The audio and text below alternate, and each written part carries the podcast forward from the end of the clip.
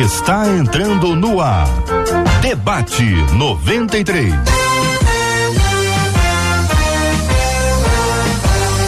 Realização 93 FM. Um oferecimento Pleno News. Notícias de verdade. Apresentação J.R. Vargas. Alô, meu irmão. Alô, minha irmã. Aqui fala J.R. Vargas, estamos de volta, minha gente, começando aqui mais uma super edição do nosso debate 93 de hoje, nessa segunda-feira, 20 de março de 2023. Que a bênção do Senhor repouse sobre a sua vida, sua casa, sua família, sobre todos os seus, em nome de Jesus. Pastor Ian Freitas está no debate 93 de hoje. Bom dia, pastor. Bom dia, JR. Bom dia a todos os ouvintes da rádio. É um prazer enorme estar aqui novamente com vocês e vamos aí para mais um debate em nome de Jesus. Obrigado, meu irmão. Jennifer Costa também está aqui no debate de hoje. Tudo bem, Jennifer? Tudo ótimo. Que alegria poder estar aqui com todos os ouvintes. É um privilégio muito grande. Seja bem-vinda, Pastor Sérgio Elias. Vamos aos Estados Unidos. Como é que vai, meu amigo? Tudo bem? Tudo bem, JR? Bom dia, meu querido irmão. Bom dia aos debatedores, aos ouvintes da 93, Marcela, Vamos aí. Benção, benção puríssima. Nós estamos juntos no debate 93 de hoje, transmitindo agora, nesse exato momento, com imagens. Estamos agora no YouTube. Alô, galera do YouTube, 93 FM Gospel, é o canal do YouTube da 93 FM. Estamos também no Facebook da 93. Cadê o Face, hein, gente? Facebook, Rádio 93.3 FM.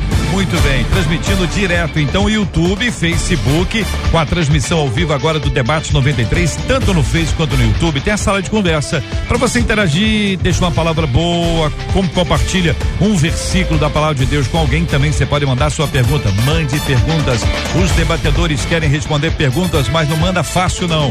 Mande só pergunta difícil, que eles estão animadíssimos hoje. Você fala com a gente também, olha, estamos agora rádio93.com.br, é nosso site, tá bom? Transmitindo agora com você o aplicativo o app da 93 FM. O programa de hoje, sete da noite, vai se transformar num podcast para você ouvir aí. Vai ser bom demais estar tá com você também, viu? Você fala com a gente pelo nosso WhatsApp, o WhatsApp da 93 FM, 2196803 8319, 2196803 8319. Você vai falar com a Marcela Bastos. Bom dia. Bom dia, J.R. Vargas, nossos amados debatedores. É bom demais tê-los conosco no início de mais uma semana, assim como é maravilhoso a gente ter os nossos ouvintes já estão na expectativa, viu, JR? No Facebook, a Lucileia Caldas disse: ó, graça e paz, eu já cheguei. Com certeza eu vou aprender muito mais com o debate 93. Certamente, Lucileia.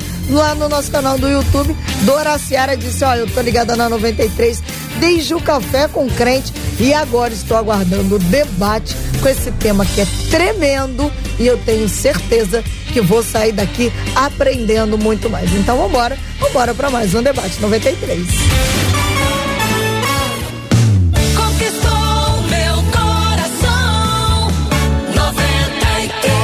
Então, gente, por que dizem que Deus prova aquele que ama? Qual o intuito de Deus ao fazer isso? Por outro lado, porque Deus permite que nós sejamos tentados. É realmente necessário passar por tentações? Como ser aprovado e resistir às tentações? Querido pastor Sérgio Elias, eu começo ouvindo o senhor. Por que dizem que Deus prova aquele que ama? JR, eu parece que estou participando de um debate que é didático para mim pessoalmente. Eu estava comentando com Denise, minha esposa, agora no café. Parece uma pegadinha divina, né? Porque nesses dias, nesses dias, eu me sinto como quem de fato tem passado por um período de extrema provação. Então, minha esperança aqui é poder aprender com o pastor Ian, com a Jennifer, com você, uh, a, a, desdobrar esse assunto tão uh, significativo. Mas, ao mesmo tempo, eu quero sugerir, eh, JR, na minha primeira intervenção, que parece existir uma certa confusão com esses termos bíblicos uh, que às vezes são uh, uh, tratados de maneira confusa, ao meu ver.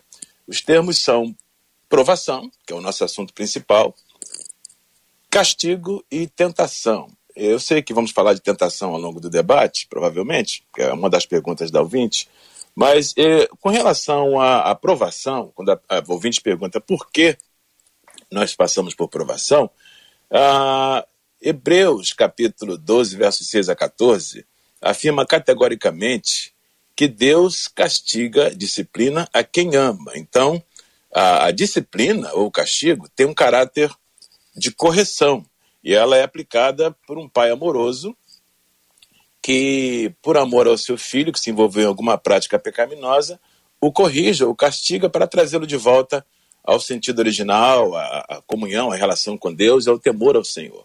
Já a aprovação, ao meu ver, meus amigos debatedores podem me ajudar a compreender melhor isso, mas ao meu ver, a aprovação não tem um caráter necessariamente disciplinar. Salmo 11, verso 5, por exemplo, afirma que Deus prova o justo. Então, uh, me parece que a aprovação tem muito mais um caráter purificador e didático.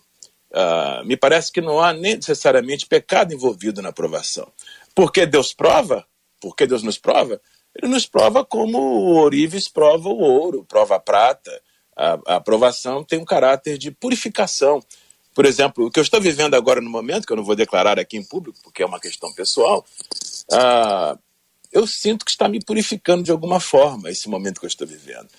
Porque está me gerando um senso de mais dependência divina.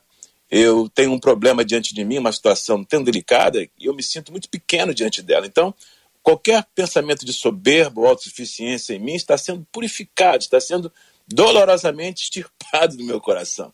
Uh, é, penso que esse é o caráter principal da prova: purificar e, ao mesmo tempo, amadurecer o crente. Porque eu penso que vou sair dessa prova ou dessa aprovação um pouco mais dependente de Deus, um pouco mais humilde, um pouco mais respeitoso pelas promessas das Escrituras, um pouco mais cuidadoso e um pouco mais agradecido a Deus. Eu penso que a aprovação é purificadora e é didática.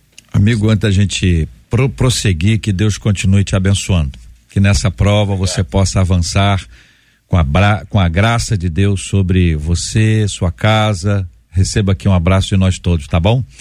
Ah, Pastor Ian Freitas, eu também quero ouvir a sua opinião. A pergunta é a mesma para o senhor e para Jennifer. Por que dizem que Deus prova aquele que ama? Bom, JR, é, realmente eu concordo com o que o pastor Sérgio falou, né? É, esse é um assunto que, tipo assim, querendo ele mexe muito com a gente, porque todos nós passamos por provações, eu acho que a gente sai de uma já entra em outra, é, porque o sentido da aprovação tem tudo a ver com isso, com isso que o pastor, pastor Sérgio falou. Porque às vezes a gente confunde muito, né? Eu creio que no debate a gente vai tratar um pouco disso, sobre provação, tentação, como ele falou, castigo. Só que se eu pudesse definir aqui de uma maneira objetiva, eu diria que a aprovação ela vem para nos tornar pessoas melhores em uma vida de fé. Porque lá no livro de Tiago, no capítulo 1, o Tiago ele já começa falando que nós vamos passar por provações, e, porém ele explica o que, que é aprovado, né? Que é a nossa fé. Ele fala que a prova da, da sua fé vai produzir perseverança. Ou seja, é, a aprovação ela vem exatamente para provar a nossa fé, para nos manter firmes naquilo que Deus tem prometido para gente. Então, a nossa fé ela está sendo provada diariamente, sabe, testada diariamente. Então, é isso que a gente precisa manter firme na, no nosso coração, na nossa mente, é que a nossa fé está sendo fortalecida através da aprovação, para que a gente possa continuar perseverando naquilo que Deus prometeu para gente. Você concorda, Jennifer? Concordo. E falando aqui algo que eu meditei a respeito desse tema tão importante todos nós fomos provados, somos provados, isso faz parte da vida do crente, porque eu acredito que o sofrimento, a aflição, a provação, ela é pedagógica. E o Senhor nos ensina em meio à provação. Provérbios 17, versículo 3 diz: O crisol prova a prata e o forno prova o ouro, mas o Senhor ele prova os corações. Então, ele sabe exatamente onde nós precisamos ser provados, trabalhados. E algo que chama muito a minha atenção é que Deus ele sabe exatamente onde tratar cada um na provação. Em alguns Deus vai tratar a área financeira, fecha a torneira. Outros Deus vai tratar na, na, na, saúde, outros Deus vai tratar na vida familiar. Então Deus ele sabe como tratar cada um de nós de maneira que quebre essa ideia falsa que a gente tem de autossuficiência e nos ensine cada vez mais a depender da graça de Deus, né? A Bíblia fala aqui que a provação ela é importante para nos purificar. Porque o que, que o, o crisol faz? É, é uma alta temperatura, em torno de 1500 graus, que ali o ouro ele é forjado, ali o ouro é purificado, porque a aprovação retira de nós o que precisa ser removido, as impurezas, as intenções erradas, porque eu acredito que muitas vezes a aprovação não é simplesmente corrigir uma postura, mas acima de tudo corrigir uma intenção, porque você fazer algo certo com a intenção errado está errado. E eu posso estar cantando na igreja, eu posso estar pregando na igreja com a intenção errada. E muitas vezes Deus nos prova para nos ensinar a termos um coração humilde, um coração coração quebrantado, assim como ele. E além disso, a gente fica maleável, a gente fica flexível para nos tornarmos cada vez mais parecidos com ele. Eu acredito que esse é o maior objetivo de Deus na provação. Quando a gente fala de provação, é, é, raramente a gente ouve alguém dizendo assim, estou muito alegre, estou passando por uma prova, felicíssimo, tô, olha aqui, ó. gente, tem dois dias que eu não passo por prova, que dia que vai vir minha prova? Não vejo ninguém.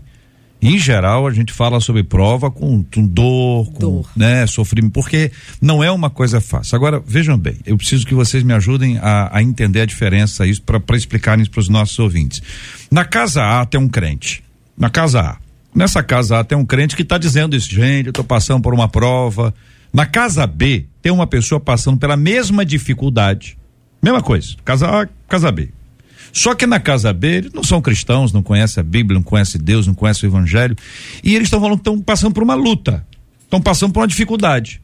Como que a gente discerne o que é prova de Deus, Deus está me provando, ou daquilo que eu mesmo fiz de, de errado? Eu, eu tava lá, tinha um negócio de vidro no chão, passei em cima de propósito, rasgou o pé, Estou passando pela prova ou foi fruto da, da, da, minha escolha? Como é que a gente discerne o que é uma prova divina? Deus está me provando daquilo que eu mesmo escolhi, fruto da minha desobediência. Eu semeei, estou colhendo e estou botando a culpa em Deus? Ah, o Senhor, foi o Senhor. É isso mesmo? Vocês entenderam a diferença aqui? Sim. Casa A e, e, e a casa B. Vamos lá, fique à vontade. Pastor Ian, pode começar. Ô, JR, ah. é, primeiramente, foi aquilo que eu falei, a gente precisa tentar entender a diferença do que, da, do que é aprovação, na verdade, né? o objetivo de Deus é provar a nossa fé. É, por exemplo, a tentação, ela tem um único objetivo, que é conduzir a pessoa ao mal. Destruir. Né? A destruir. Uhum. Né? Acabar com a pessoa. A aprovação, não. Construir. É construção. É construção de caráter, é construção de integridade. Então, a gente precisa entender que Deus prova o justo, como foi falado muito bem aqui. Uhum. Pessoas que, vamos dizer assim, não são cristãs, elas automaticamente elas colhem consequências das suas próprias escolhas, das decisões que elas tomam na vida. Mas os cristãos e elas, também. E os cristãos também. Uhum. Para mim, a, a diferença disso é que quando o cristão é provado, ele é provado na sua fé. E isso é independente das suas obras, do que ele escolheu fazer ou não. Então é Deus provando a fé, a fidelidade do cristão, para ver se ele vai permanecer naquela posição, obedecendo os princípios de Deus obedecendo, e obedecendo os mandamentos. Então eu creio é basicamente nisso. O senhor que... fala isso, eu lembro de Jó, Jó eu lembro exatamente. de Abraão com Isaac. É, a liga eu vou dizer assim, olha, isso aqui é uma prova da sua fé. Da você, fé. Então você tem uma diferença entre passando por uma luta, Exatamente. fruto da sua escolha, acelerou o carro, entendeu? Fez uma, uma bobagem e tal. Aí você tem isso aqui. O outro lado tem esse aspecto que envolve uma provação da sua fé. Veja como não é fácil entender isso, não é, pastor Sérgio Elias? Às vezes a gente tem uma dificuldade até para identificar o negócio da casa A e da casa B, pastor. Sim, é, JR. É, posso contar uma experiência rapidamente? Por favor, à vontade. Eu fui a um, a um velório. Uh, de um amigo meu muito querido, um pastor. Pensa num, num pastorzão, coração macio, amigo, sabe? Pai amoroso, marido excelente, um companheirão. 50 anos de idade, morreu pregando a palavra de Deus num púlpito, numa igreja na Pensilvânia. Você imagina? E eu fui informado que ele estava pregando sobre o perdão e contando uma experiência que aconteceu com ele quando ele, dirigindo seu automóvel em Nova Jersey, de repente, um cara embriagado, dirigindo outro carro, veio e bateu no carro dele. E ele disse que ele, chateado com isso, foi orar a Deus. Falou: Senhor, mas, puxa vida, o senhor não impediu que esse cara bêbado batesse no meu carro, me prejudicou, me trouxe um mal-estar terrível. E ele disse, falando no púlpito, segundos antes de morrer, que o Senhor falou com ele: Meu filho, perdoa esse rapaz. Porque, na verdade, se você parar para pensar, o seu carro pode ter sido um escudo para impedir que ele morresse. Ele bateu em você e não morreu. Então, libera o perdão e deixa que eu vou cuidar disso para você. E abençoou, ele conseguiu reaver o carro e tal. Ele estava contando essa experiência no púlpito, pregando, e de repente ele começou a cair. E ali ele morreu, falando sobre o perdão. Quando esse fato chegou ao meu conhecimento, eu confesso para você que alguma coisa em mim começou a ser provada.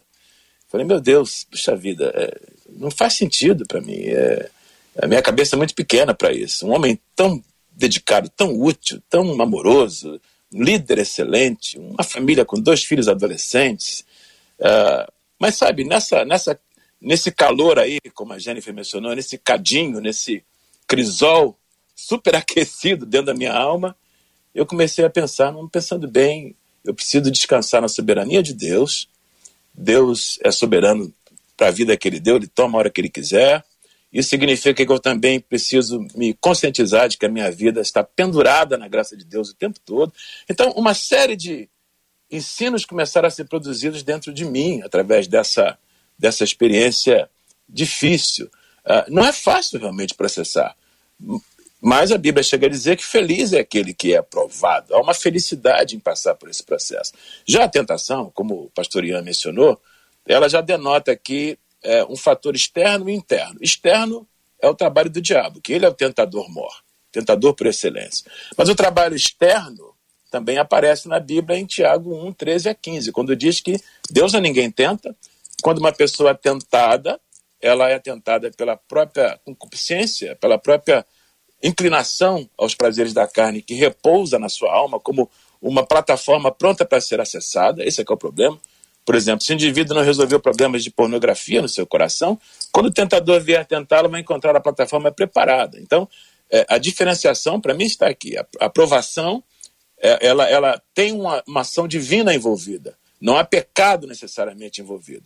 Na tentação, existe uma investida maligna e um consentimento encapsulado na alma do crente, pronto para ser ativado aí não pode haver realmente alegria, de forma alguma, nesse fato. São 11 horas e 18 minutos na 93. Marcela, e aí? O que estão dizendo os nossos ouvintes? Muitos dos nossos ouvintes estão acompanhando, estão compartilhando, na verdade, suas próprias provas, né? Gente dizendo que está passando por provas muito difíceis ao longo de muitos anos. A Bernadette, por exemplo, ela disse assim já dando a opinião dela. A gente precisa suportar as dificuldades, entendendo que Deus nos trata como filhos e também nos disciplina para que a gente consiga avançar. Agora, há uma questão, JR, em todos os nossos ouvintes, quanto os nossos debatedores estão falando, sobre o entendimento da questão da onisciência de Deus e a permissão dele, tanto para a prova quanto para a tentação, sobretudo no quesito tentação. Um deles diz: se ele já sabe que a gente não vai vencer a tentação, porque é que ele permite que a gente passe por ela. E nessa outra pegada da onisciência, mas já na aprovação, a pergunta de um dos ouvintes é: quando Deus nos prova, ele sabe quem vai ser aprovado e quem não vai? E quando a gente não é aprovado e a gente consegue depois discernir com a arma certa para a gente resistir, numa próxima provação? Uhum. É a pergunta desse ouvinte. Tudo bem. Então nós vamos tratar de provação inicialmente, depois a gente pula aqui para o próximo tema, que é o tema da tentação. É, Jennifer, respondendo à pergunta ou, ou às inquietações dos nossos ouvintes agora recentemente, esse aspecto, Deus já sabe, é, talvez essa seja o ponto número um. Deus já sabe se eu, eu passo pela prova, que nota que eu tiro, saber se eu aprendi, é, está na minha mão essa história, Deus já sabe o que vai acontecer. É, se Deus sabe, por que, que ele deixa? Se Deus não sabe, então ele não é onisciente. Sim. O que é que você acha? Primeiro, ele é o nosso fabricante. Uhum. E a Bíblia diz que ele nos prova até onde a gente consegue aguentar. E às vezes a gente olhando pela nossa perspectiva, diante de alguns sofrimentos, dores, perdas, a gente diz: eu não consigo suportar isso. Mas ele, como nosso fabricante, eu me criei? Não. Quem me criou foi Deus. E como ele, sendo meu criador, ele sabe exatamente até onde eu posso suportar. E ele, sendo onisciente, soberano, ele sabe que existirão provações, sim, que existirão momentos que talvez nós não vamos ser aprovados no primeiro momento. É por isso que às vezes a prova ela se repete até que a gente seja aprovado, porque o objetivo da aprovação é que a gente possa ser aprovado. Aprovado quando chegar lá no céu e o Senhor olhar para mim, para a gente e dizer: "Eu te conheço, eu lembro de você. Eu lembro que você perseverou na sua fé. Eu lembro que você confiou em mim mesmo contra a esperança como foi com Abraão, porque para ele fazer aquela decisão de pegar o filho dele, o único, o filho da promessa, subir o Monte Moriá, entregar o seu filho, a Bíblia fala que ele creu contra a esperança. Ele creu mesmo quando todas as circunstâncias ali era para ele desistir, para ele chutar o balde, como muitas vezes nós somos provados. Mas a aprovação é para extrair de nós essa essência. E o Senhor sabe a essência que cada um carrega. O Senhor sabe o óleo que precisa ser derramado. Não tem como ter azeite se a, se a azeitona não for espremida. Não tem como ter vinho se a uva não for prensada. Não tem como uma ostra produzir pérola se ela não for ferida. Então Deus Deus ele sabe o que extrair de nós. E existem muitas vezes o sofrimento, a aprovação. Deus nos dá uma causa. Deus nos dá algo e desperta algo em nós que se não fosse aprovação, ele não despertaria. Por exemplo, muitas pessoas que são provadas, elas se tornam mais humanas, elas se tornam mais quebrantadas, elas olham para o outro que está sendo quebrado, que está sendo amassado, ela consegue ter compaixão. Uma mãe que é uma mãe especial, que tem um filho especial, ela consegue olhar para outra mãe que passa pelas mesmas provações com um olhar diferenciado de quem não tem, porque a aprovação nos dá uma causa. Eu digo pela minha vida, se não fosse as provações que eu teria, que eu vivi ao longo da minha vida, as decepções, as frustrações, e algo que você falou, quando saber quando é consequência do nosso pecado, quando saber quando é a nossa é provação de Deus. Eu acredito que até nas consequências do nosso pecado, Deus nos prova. Porque eu tenho duas opções na consequência do meu pecado. Ou eu aceito o perdão de Deus e recomeço, ou eu vou deixar que aquele pecado me paralise e me afaste por completo da presença de Deus. Mas quando eu permito que, mesmo na consequência do meu pecado, eu aceite aquela aprovação e diga: é agora que eu vou recomeçar, é agora que eu vou levantar diferente, é agora que eu vou levantar e fazer direito. Porque Deus, ele é especial especialista em recomeço. Eva começou no jardim do Éden, né? Deus começou no jardim do Éden, mas o Senhor recomeçou na cruz. E quando o Senhor trouxe uma palavra de restauração para Eva, que tinha pecado, ele disse: Eu colocarei inimizade entre você e a serpente. É como se Deus estivesse falando assim: na primeira luta você perdeu, mas eu te coloco no ringue de novo. E nesse ringue você vai vencer. Porque da, da, semente da mulher vai nascer aquele que vai pisar a cabeça da serpente. Ou seja, Deus é poderoso em fazer recomeços extraordinários. Mas por isso eu preciso aceitar a aprovação. Até quando eu erro. Até quando eu vacilo. Até quando eu não cumpro os mandamentos de Deus. Para olhar e dizer, eu errei eu pequei, mas eu vou recomeçar, aceitando o perdão de Deus, o sangue derramado na cruz e viver uma nova história. Yeah. O JR, é muito bom a colocação da, da Jennifer, tudo que ela falou. E enquanto ela estava falando, eu estava aqui pensando, refletindo em cima da que ela estava dizendo. É, tem um texto que para mim ele resume tudo isso também. É quando o Espírito Santo ele conduz Jesus ao, ao, ao deserto para ser tentado. Existe muita confusão nesse texto, porque tem pessoas que acham que Jesus, é, que o Espírito Santo levou Jesus para pecar, né, para cair em tentação. Só que o que a gente precisa entender o que acontece aqui é o que a gente chama de permissão diretiva. É quando Deus permite algo acontecer, porém que está debaixo da sua própria direção. Por exemplo, é o Espírito Santo que impulsiona Jesus ao deserto, aonde a sua inclinação humana talvez não o conduziria aí. Porque quem é que quem quer ir para o deserto para ser tentado? Ninguém. Ninguém. Porém, o Espírito Santo conduz Jesus capacitando ele com a sua graça, porque ali Jesus, embora fosse Deus, ele não usou o poder de Deus, ele estava ali como homem para cumprir sua missão como homem, para nos ensinar que é possível quando nós estamos na direção de Deus, ser suportados pela graça, independente da tentação que sobreveia, que venha sobre a nossa vida. Como a, a Jennifer falou, Paulo fala isso em 1 Coríntios. Ele fala que não sobreveia a vocês tentação que não possam suportar. Ou seja, quando nós estamos debaixo da direção de Deus, qualquer tentação que venha sobre a nossa vida, nós vamos ter algo sobre nós, que é a capacitação de Deus, é a graça que é suficiente para se aperfeiçoar na nossa vida. O grande problema é que tem vezes que nós nos conduzimos a lugares que não deveríamos ir, que não estamos debaixo da direção de Deus, e é por isso que quando a tentação vem, Deus também não tem obrigação de suportar você. No sentido de que, se você escolheu ir para um caminho que Deus não mandou você ir, você vai ter que se sustentar sozinho. Então é aí que as pessoas caem. Porque elas querem ir para lugares que Deus não mandou elas ir. Talvez elas não estavam preparadas naquele momento. Agora, quando é a direção de Deus te conduzindo a um lugar, quando é o Espírito Santo te impulsionando a estar em um lugar, com certeza ali vai ter graça, ali vai ter poder para suportar você em meio a, ao processo. Eu acho que vocês três, né, a, a Jennifer, o pastor Ian, o pastor Sérgio, eram todos ótimos alunos no colégio olhando assim para vocês três, assim, certamente sentavam lá na frente. É, nunca deixaram de fazer dever de casa, de direitinho, mas eventualmente um amigo de vocês, uma amiga de vocês, eventualmente ela foi mal na prova. Foi mal naquela prova. Mas ela teve uma outra prova. Graças a Deus tinha uma outra prova, não era uma prova única. E, e como ela não foi bem na primeira prova, ela estudou um pouco mais para a segunda prova.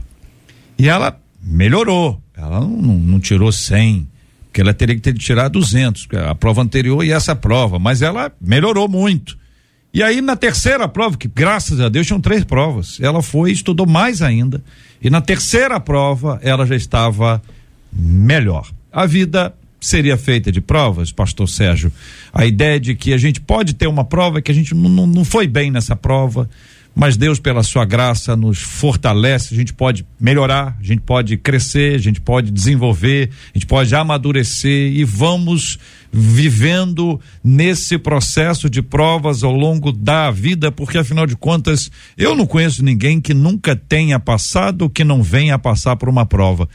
É este o processo, pastor Sérgio? Estou tentando ser didático aqui para poder ilustrar de uma forma que todo mundo vai acompanhar.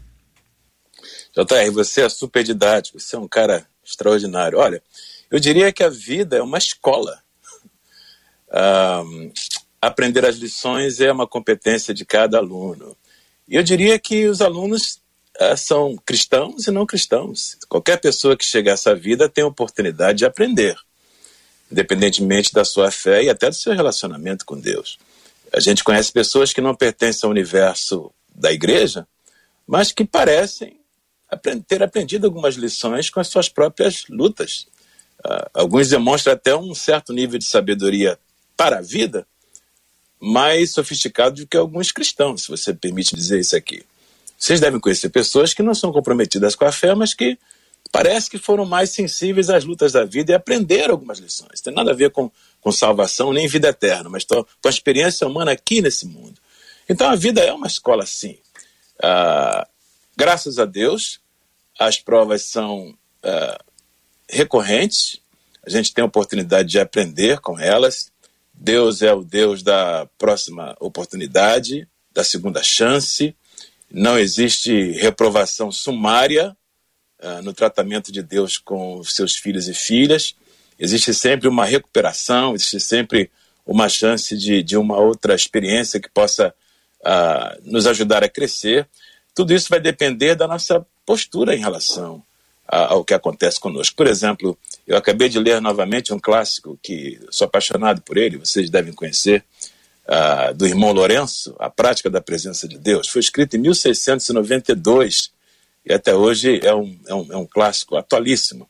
E uma das coisas que o irmão Lourenço fala nesse livro é que nas nossas dores nós deveríamos aprender a oferecer ofertas de dores ao Senhor. E para mim é uma surpresa, porque eu sempre aprendi sobre ofertas de dinheiro, ofertas de, de, de bens, de, de, de, até de filho, né? Como no caso de Abraão, mas oferta de dores. É, então, o que o Mão Lourenço sugere é que a gente não seja tão alérgico assim, tão refratário assim à ideia de passar por dores, por provas, mas que aprenda que isso faz parte do crescimento humano, desenvolvimento humano. Não, não tem jeito mesmo. Parece que quando o ser humano é, acaba de nascer, JR, o bebê acabou de nascer na maternidade, quando a enfermeira envolve o bebê naquele primeiro mantozinho, parece que profeticamente ela está envolvendo o bebê no manto dos desafios da vida, sem ele saber. Que ele acabou de ser bem-vindo ao mundo de provas, lutas, dificuldades. Ah, mas a gente consegue passar por isso com a graça de Deus. Pendurado na bondade de Deus, é, a gente tem condição de crescer. A Jennifer falou, falou agora há pouco aí alguma coisa que me abençoou muito, e é verdade. Como as provas têm a, o potencial de nos tornar mais tenros, mais sensíveis com a dor do próximo. É, por exemplo, essa prova que eu estou vivendo, eu estava orando esses dias falando, Senhor, já, já estou há uns 20 dias na mesma situação, vivendo essa ansiedade, essa dificuldade, essa prova, e o Espírito Santo falou comigo: Pois é, meu filho, já parou para pensar? Você está aí há uns 20 dias passando por isso.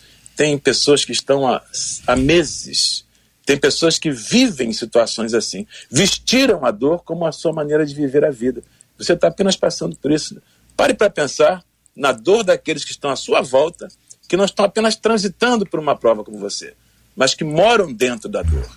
Então, é, essa escola é fantástica e o professor é é o melhor possível, é o Senhor. Vocês acham que o tempo de hoje que a gente vive, é, em que a resistência à dor é menor, prejudica a nossa passagem pela prova?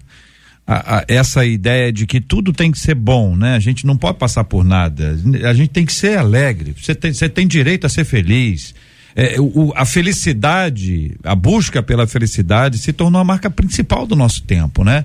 A busca pelo prazer exacerbado, tudo, tudo tem que ser bom, não pode ter dificuldade, não pode ter. E a gente acaba não tendo resistência a isso. Sim.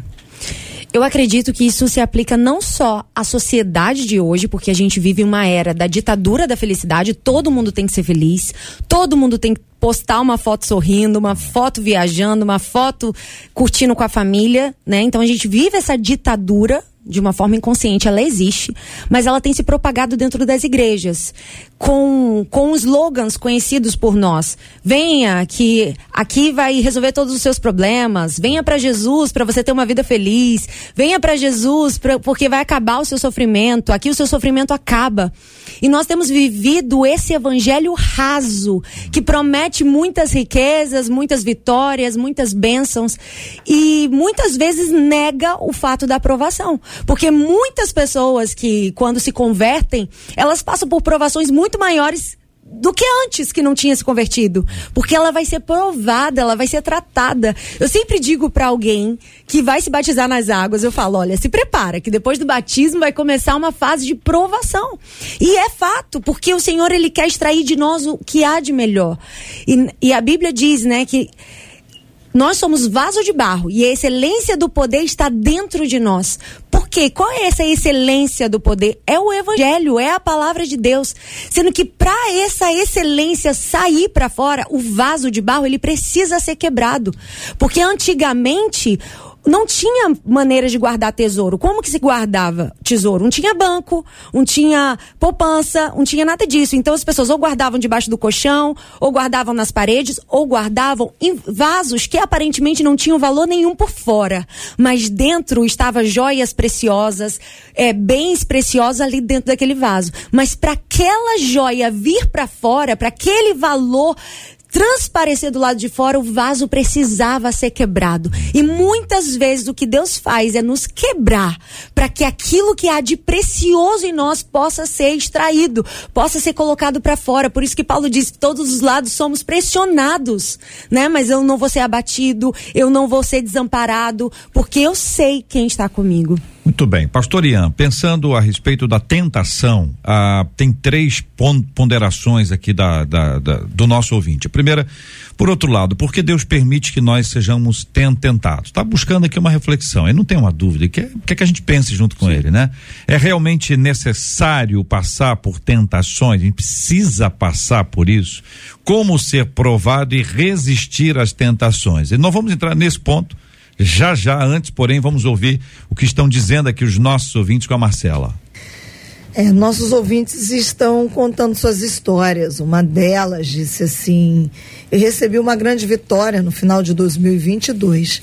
Nós mudamos para uma casa completamente reformada. E agora, no início de 2023, ela diz: Até esse momento, o que eu tenho passado é prova em cima de prova uma atrás da outra, diz ela. Acabei adquirindo uma dívida em que meu salário todo está comprometido. Na semana do carnaval, no meu primeiro dia do feriado prolongado, comecei a passar muito mal. Fui diagnosticada com Covid, voltei a trabalhar. Alguns dias depois, sofri uma lesão no dedo, fui afastada do trabalho. Agora vou ter que pas passar por uma cirurgia, disse ela. Como se não bastasse, ainda tive uma questão no dente. Ela disse: Eu estou exemplificando para vocês terem uma noção daquilo que eu estou passando hum. e não tenho centavo nenhum para fazer o que precisa ser feito. É quando a pessoa não, não é crente, ela diz que faz, hein? Olha, é, tem, faz é. alguma coisa, vai à igreja, né? É o que o povo fala. O, o, povo quando Isso. vê uma, uma circunstância dessa, com cheia de, de, de episódios, né? né? Como esse, assim, a pessoa acha que a pessoa está passando por um inferno astral, Pessoal, o, povo arruma as palavras para isso aí. Vamos ver o que, que os nossos meninos aqui falam. Mas aí ela mesma seguiu dizendo: Eu acredito sim ser uma prova. E o que o Senhor tem falado muito ao meu coração é através da história de Jó. Oh. E ele me disse que vai ser na adoração que eu vou obter a minha vitória, diz essa ouvinte através do WhatsApp. E aí vem só uma pergunta hum. de um outro ouvinte que diz assim: quando Pedro negou Jesus, Jesus disse a ele que ele o negaria. Jesus estava provando Pedro? É a pergunta do ouvinte. Provando Pedro? Pedro. Quando, quando ele afirmou que ainda ele o negaria. A negação de Pedro foi, foi, uma, uma prova. prova. Isso. Pastor Ian. A negação, nunca tinha pensado nisso, eu já tinha pensado. Ó, a, desse ponto de vista, não, porque uhum. a, a negação de, de Pedro, né, ela tem muito a ver com o caráter dele diante da circunstância. Uhum.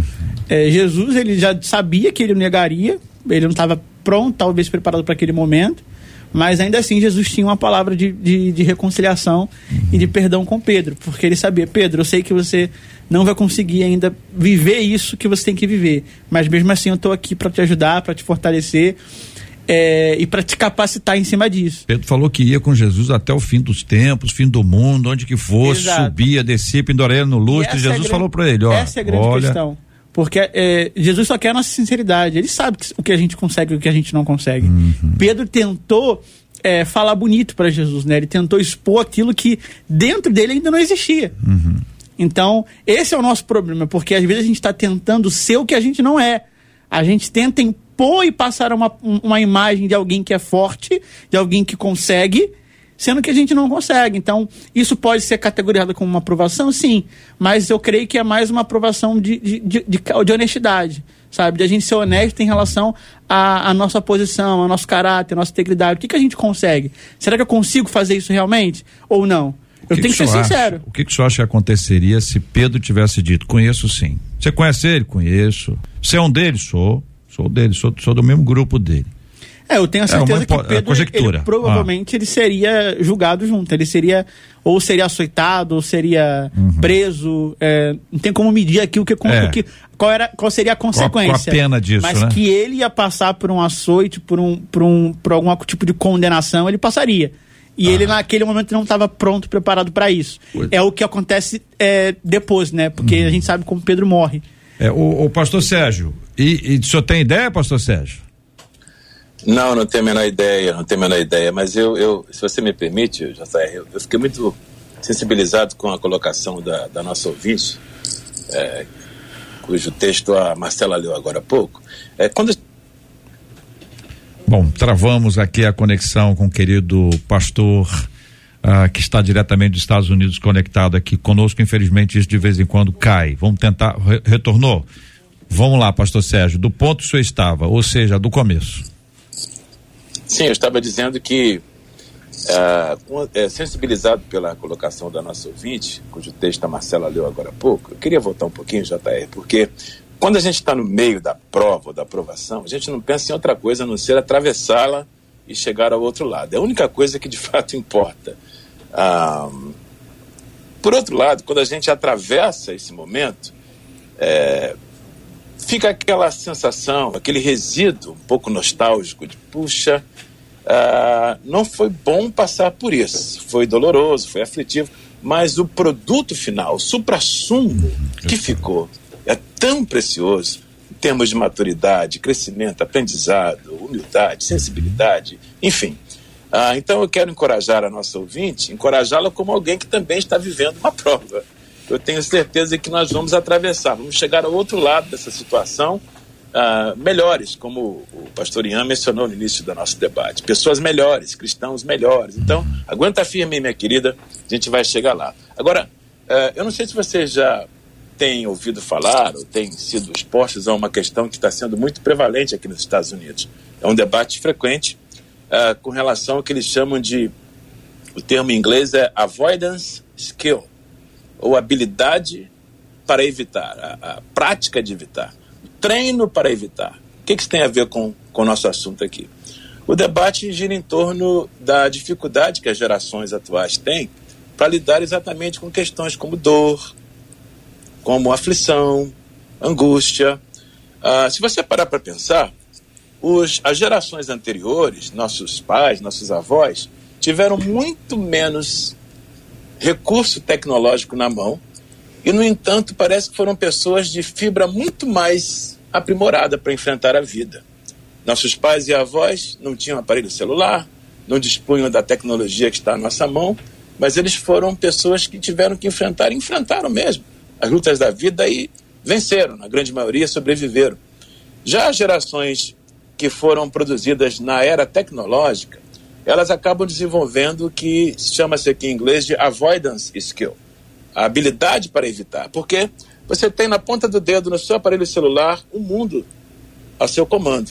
Você aperta uma tecla e a pizza chega na sua casa em poucos minutos. Você chama o motorista de aplicativo em segundos você entra num programa, você faz, joga um jogo, você é, trabalha com algum tipo de, de configuração e se o, se o computador ou o aparelho celular demora segundos para te atender, você fica ansioso, você já quer trocar por um mais sofisticado. Então, nós dessa geração tecnológica acabamos desenvolvendo esse avoidance skill, essa habilidade para evitar aquilo que é desconfortável. Quando o assunto é tecnologia, tudo bem, mas quando a gente cai na arena da vida, tem que enfrentar desemprego, como a nossa ouvinte mencionou, é a notícia de um câncer que não estava no programa, é um filho que se envolveu com drogas, é uma demissão, é uma traição. Isso você não resolve na ponta do dedo rapidamente, você não comanda isso em segundos é resolvido. Você vai ter que enfrentar, ou como o irmão Lourenço mencionou, vai ter que fazer uma oferta de dores, vai ter que aprender a lidar com isso e ser provado. Por isso, JR, para a nossa geração, imagina as gerações mais jovens do que nós, uh, tem sido de fato mais delicado passar pelas provas. Daí o alto índice de ansiedade, suicídio entre adolescentes, uh, envolvimento com drogas apaziguadoras da, da angústia, porque não dá para funcionar na ponta do dedo. Existem provas e lutas, nós temos que passar confiando em Deus até que ela seja resolvida. E do outro lado, o produto final é amadurecimento e crescimento e dependência de Deus. No outro lado da provação, a tentação. Por que que Deus permite que nós sejamos tentados, hein, Jennifer? Por que que acontece isso? Porque a tentação também faz parte da provação. Né? A gente divide muitas vezes, ah, eu tô sendo tentado e tô sendo provado, sendo que muitas vezes a tentação faz parte do seu processo para você viver sua promessa, né? Quando a gente fala de promessa, quando Deus falou com José, falou que é, Sol e Lua né, se dobrava diante dele, mas não falou o processo que era. E o processo é doloroso para você viver a sua, a sua promessa. E muitas vezes no processo você vai ser tentado, porque você precisa estar firme na sua fé. Você precisa realmente produzir é, essa perseverança no meio da tentação. Porque o que eu aprendo com Jesus quando ele foi tentado é que ele venceu a tentação dizendo o seguinte: está escrito. Está escrito. Mas como que a nossa geração hoje vai vencer a tentação se a gente não sabe um versículo decorado? Eu me lembro que na minha infância, minha mãe me fez decorar o Salmo 23, sabe, decorar versículos bíblicos. É, antigamente a gente tinha muito esse hábito. Mas eu vejo assim, a geração de hoje, ela sabe uma música internacional inteira decorada, mas não sabe um versículo bíblico. E como que eu vou vencer a tentação e combater as tentações que virão sobre nós se eu não estou firmado na palavra, se eu não estou alicerçado na palavra? E eu lembro que quando eu tive a minha primeira experiência com Deus, aos meus 13 anos de idade, no meu quarto, o Senhor se manifestou para mim através de um abraço. Eu nunca tinha sentido o abraço de Deus ou ouvido falar de um Deus que abraça. Muito pelo contrário, só ouvia falar de, de, daquele Deus rigoroso, que corrige, que disciplina, que vai ser afastado de tudo, não vai tomar ceia. Só isso que eu tinha ouvido falar. E eu tive essa experiência com Deus no meu quarto, que ele me abraçou e ele disse: Jennifer, eu te amo da maneira que você é. Mas teve algo que ele me disse naquele quarto, que aonde os meus pais falharam, talvez na minha educação, aonde eu não tive ensinamento dentro da igreja, aquela chave foi fundamental para minha vida. Sabe o que, que Deus me disse? Ame a minha palavra. Eu tinha 13 anos e a partir dali eu ia para a escola, era com a Bíblia debaixo do braço. Eu eu estava no intervalo, era lendo a Bíblia, sabe, me alimentando da palavra, porque exatamente na tentação que você vai ter que se lembrar, se apoiar na palavra de Deus, né? E, e a gente vai ver salmistas dizendo: Eu não pequei contra ti. Por que eu não pequei contra ti? Porque eu escondi a tua palavra no meu coração. Então, se eu escondo a palavra de Deus, se eu me apoio na palavra de Deus, eu vou estar muito mais firme, resistente no momento da tentação. O JR, é interessante isso que, que ela falou, porque eu creio também ali que na questão da. Quando Jesus está ali sendo tentado pelo diabo no deserto, você vê que o principal fator aonde Satanás começa a investir em Jesus é na sua identidade né? Porque ele fala: se tu és o filho de Deus, Isso. transforma essa pedra em pão, né? O, Jesus, o diabo não queria que ele transformasse a pedra em pão. Ele queria que ele pro, tentasse provar quem ele é. E Jesus não precisava disso, né? É uma coisa que eu sempre falo para as pessoas. O diabo ele sempre tenta colocar um si naquilo que Deus já colocou um sim. Ou seja, o diabo ele põe dúvida naquilo que Deus já disse o que você é. Porque Jesus já sabia quem ele era, ele é filho de Deus, ele ouviu do Pai no batismo antes dele ser conduzido para o deserto, ele ouviu a voz do pai dizendo: Esse é meu filho amado, em quem eu tenho prazer. Então, se eu já ouvi de Deus o que eu sou, eu não preciso ter que ficar provando para o diabo sabe, através de obras, através das minhas coisas. Então é por isso que eu creio que é, é necessário sim passar por tentações, porque no meio da direção de Deus para esse momento que você está vivendo, a sua identidade está sendo construída e fortalecida por meio da palavra de Deus, como ela, como ela falou. Jesus ele, ele combate o diabo com o que está escrito, com a palavra de Deus. O salmista, lá em Salmo 119, ele diz, né? Guardei a tua palavra no meu coração, para não pecar contra ti. Então, quando eu guardo essa palavra, quando eu mantenho essa palavra firme na minha vida, eu vou conseguir permanecer em meio às tentações que vêm sobre a, minha vida. Tentação, pastor Sérgio Elias, e, e de, conforme a idade, conforme o lugar, a gente associa a um aspecto pequeno da vida. Dá a impressão que toda a tentação está relacionada a esta área especificamente. A gente é tentado o tempo inteiro.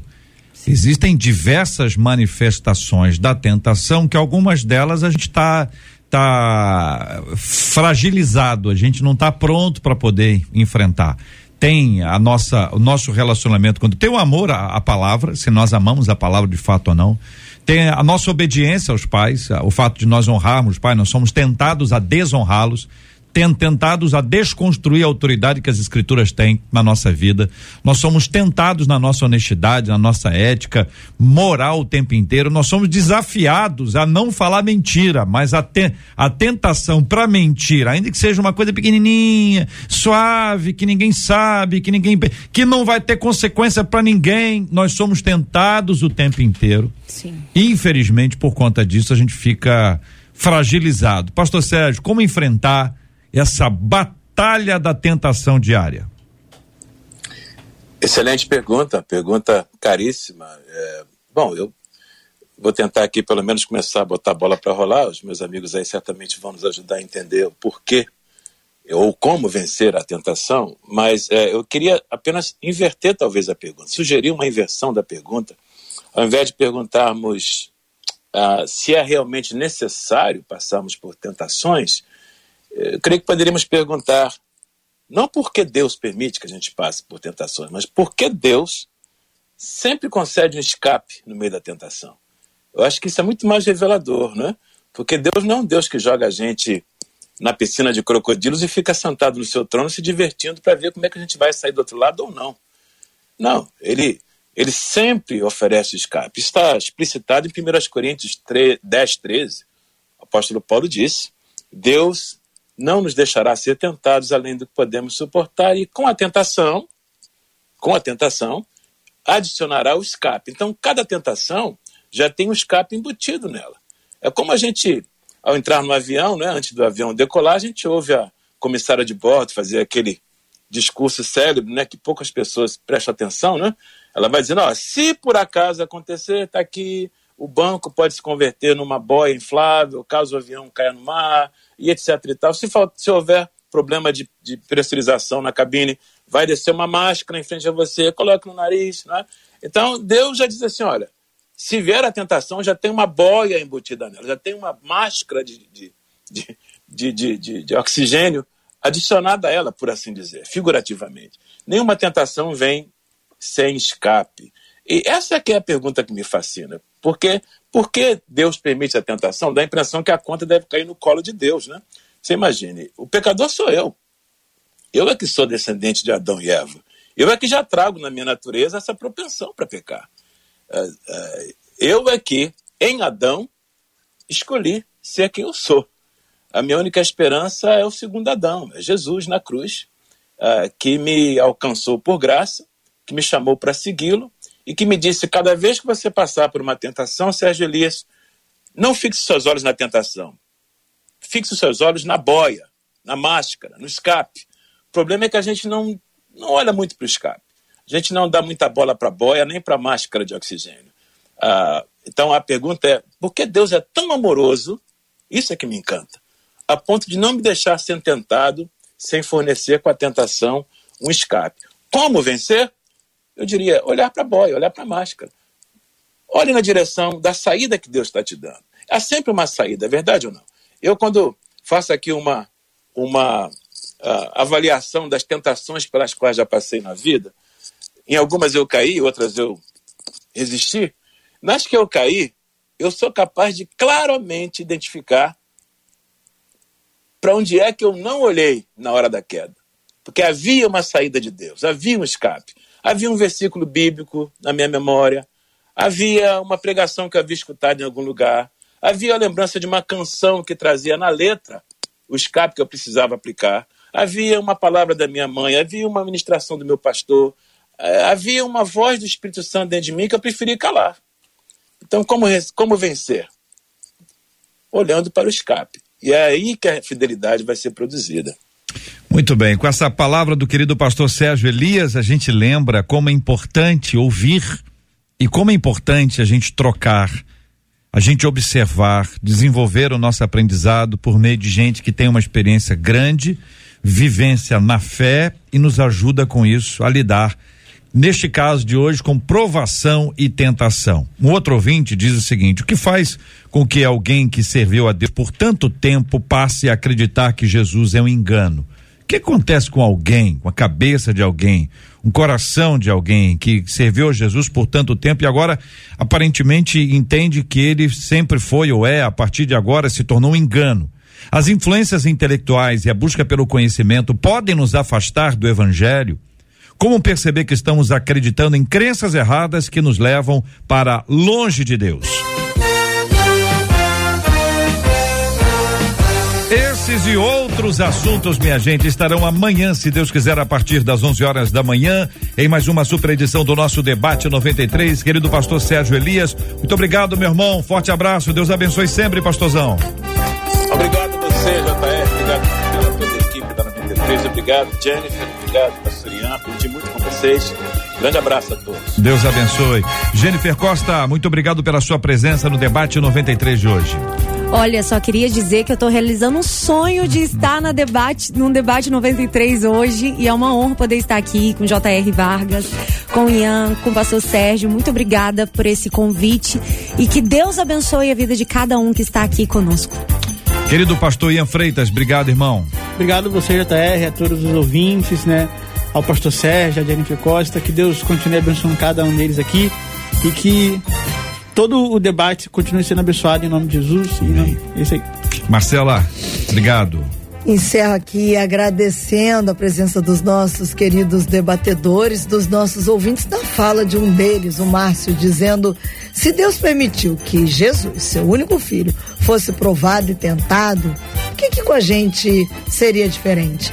Vale lembrar, diz ele, Deus quer nos fazer melhores e a gente precisa confiar que ele sabe o que faz, diz o Márcio. Muito obrigado aqui a toda a nossa equipe, juntamente com a Marcela, Luciana Vasconcelos, Adriele Duarte, JP Fernandes, Luiz Augusto Português, ajudando a gente a fazer todo dia o debate 93 com você aqui, ouvinte, que acompanha a gente, que ora, que intercede, que busca, que chora, que ri, que participa. A gente está começando uma semana nova e começando com um tema que tem a ver com todo mundo. Todo mundo. Tem dia que o tema tem a ver com um e não tem a ver com outro. Este aqui com todos nós. Por isso eu quero convidar você a estar em oração com a gente. Pastor Ian vai orar. Nós vamos colocar as nossas vidas no altar do Senhor, a sua vida. O que, que você está passando aí? Qual é a batalha que você está enfrentando? A provação que você está atravessando agora. E eu não consigo não lembrar da música do irmão Lázaro, vou passando pela prova, dando glória a Deus. Mas a tentação também está diante de nós o tempo inteiro.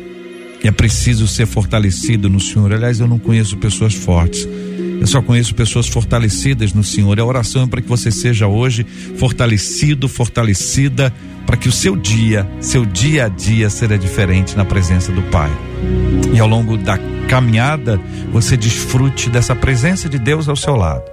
No momento da prova, onde você recebe o consolo do Espírito Santo, o ânimo que vem da parte dele, a paz de Deus que excede a todo entendimento, onde você é fortalecido pelo Senhor e na tentação você tem o escape. Você tem a boia, você tem a máscara para dizer: Deus está me abrindo uma outra porta aqui, eu não vou entrar nessa não. Que Deus te dê discernimento. Nós vamos orar também pela cura dos enfermos, consola os corações enlutados e pelo debate de amanhã. Pai, obrigado por esse dia maravilhoso, obrigado por esse momento incrível que nós estamos vivendo. Nós cremos, Pai, que independente das provações, independente das tentações que estão vindo sobre nós, nós sabemos que temos um lugar seguro, um refúgio, um socorro bem presente no momento de angústia, que é o Senhor. Então, que nesse momento, que nesse dia, nós possamos entender que, independente das provações, o Senhor irá fortalecer a nossa vida. Nós sabemos que a sua graça ela é suficiente em nós. Nós sabemos que o seu poder ele se aperfeiçoa em nossas fraquezas. Quando pensamos que estamos fracos, no Senhor iremos encontrar a força necessária. Pai, é como Neemias falou, a alegria do Senhor em nós se torna a nossa força. Então, que nessa manhã, que nesse dia, nós possamos, Pai, ter esse entendimento que, independente das circunstâncias, em Ti encontraremos um socorro bem presente, em Ti encontraremos um lugar de escape, um lugar de descanso, um lugar seguro. Obrigado por esse dia maravilhoso. Queremos pedir também, Pai, pelos corações lutados, que o Senhor, que teu Espírito Santo conforte o coração daqueles que perderam, talvez um amigo, um parente, alguém conhecido, que o Senhor traga a paz que excede o entendimento sobre o coração de cada um. E também pedimos pelos enfermos que a sua palavra ela gere vida, que a sua palavra ela gere cura, porque nós sabemos que foi pelas suas pisaduras que nós fomos sarados. Sabemos que o Senhor envia a sua palavra e essa palavra cura todo o nosso ser. Então, que nesse dia nós possamos sair daqui com esse entendimento. E que o Senhor continue abençoando o debate 93. Que o Senhor continue abençoando cada debatedor que vai estar aqui durante essa semana. Que o Senhor abençoe o nosso apresentador, o JR. Que o Senhor abençoe cada integrante da equipe. Que o Senhor abençoe esse lugar de forma poderosa. Em nome de Jesus. Amém. Que Deus te abençoe. Você acabou de ouvir Debate 93.